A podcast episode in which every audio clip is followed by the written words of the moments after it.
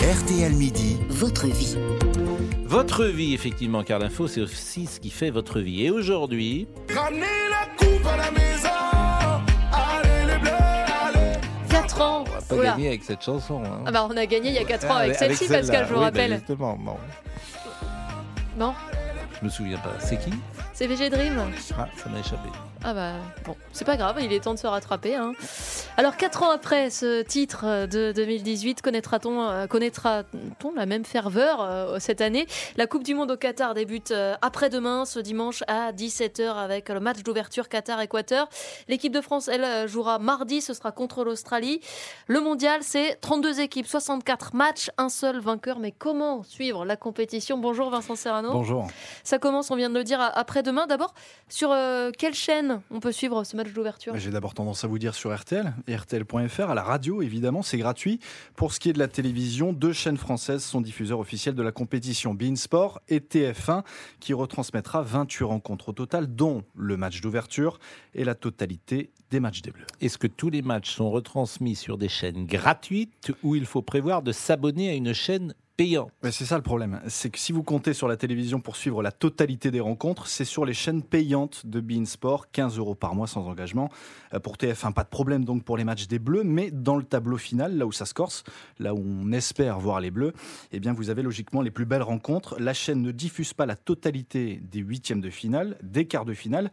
Il faudra attendre les demi pour être sûr de voir tous les matchs restants à la télévision sans payer. Mais je le rappelle, aucun souci sur RTL. Euh, Vous parliez, euh, très bien Vincent, vous êtes bien dans les clous.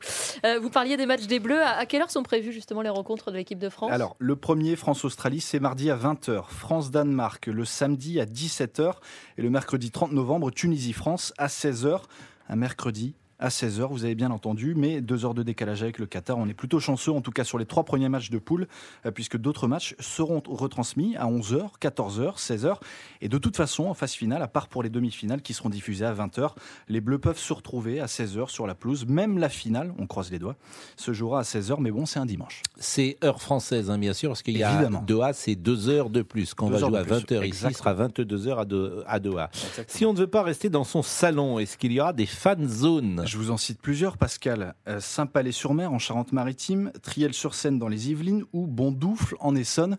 Vous l'aurez compris, c'est pas les grandes villes qui ont décidé d'organiser des, des Il fan va faire zones. un peu frais, peut-être. Il va faire un peu frais, ça chaud, dépend, euh. couvrez-vous. Mais, mais évidemment, ces grandes villes, Paris, Strasbourg, j'en cite quelques-unes, Lille, Bordeaux, ont décidé d'une politique zéro écran, zéro fan zone. Je cite Pierre Urmic, le maire de Bordeaux. J'aurais vraiment l'impression, si Bordeaux accueillait ces fan zones, d'être complice, complice, vous l'aurez compris, euh, des décès sur les chantiers au Qatar et des problèmes liés à l'environnement, la climatisation des stades, etc.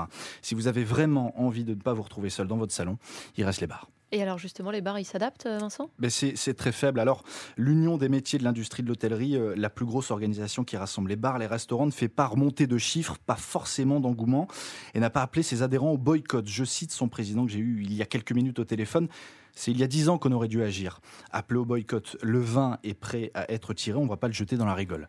Mais on se rend compte, en tout cas à Paris, qu'il n'y a pas d'installation spécifique déjà mise en place et plusieurs euh, pas d'installation mise en Hmm. place et plusieurs bars ont Ça déjà peut venir vite, ça. ça peut venir ça vite. peut venir vite parce que si l'équipe de France gagne par exemple 5-0 et qu'elle est magnifique, ça peut aller très très vite. Et on l'avait vu en 98 d'ailleurs.